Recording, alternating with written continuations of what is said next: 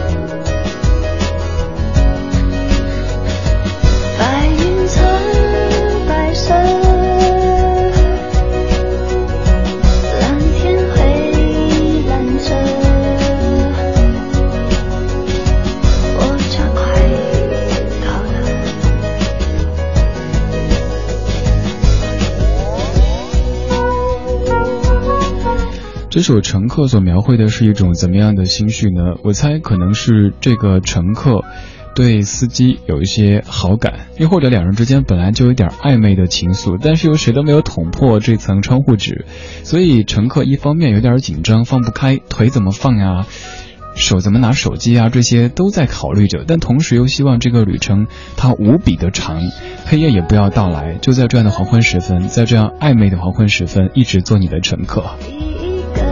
歌里唱了很多时间变化的词汇，比如说第一盏路灯开了，再后来，天空从灰蓝色变成了血红色，一点点的黑夜到来，但是我还是你的乘客。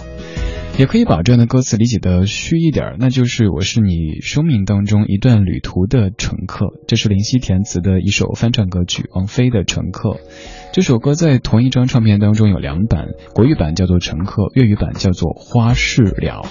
如果从这个词本身的含义来说，我个人更喜欢国语版；但是如果从歌名来说，更喜欢粤语版《花事》。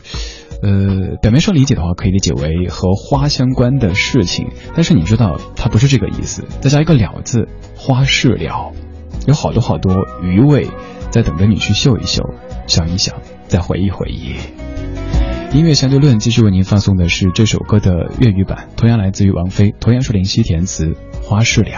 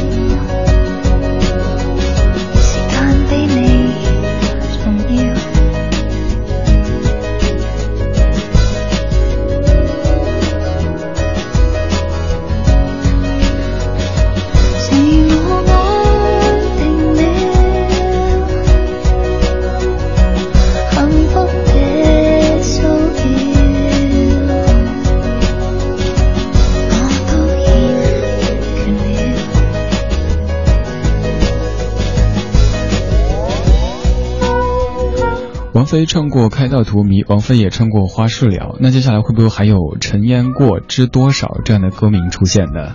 《开道荼蘼》《花事了》《尘烟过知多少》。今天相的是乘客，刚刚这版叫做《花事了》。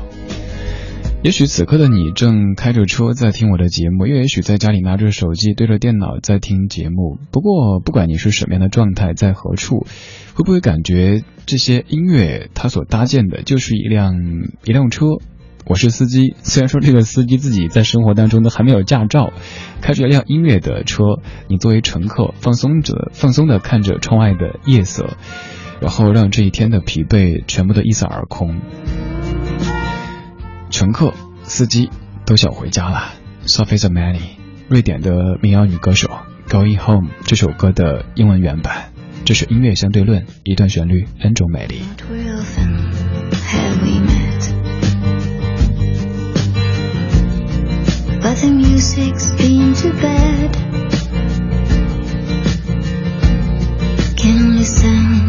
Happiness.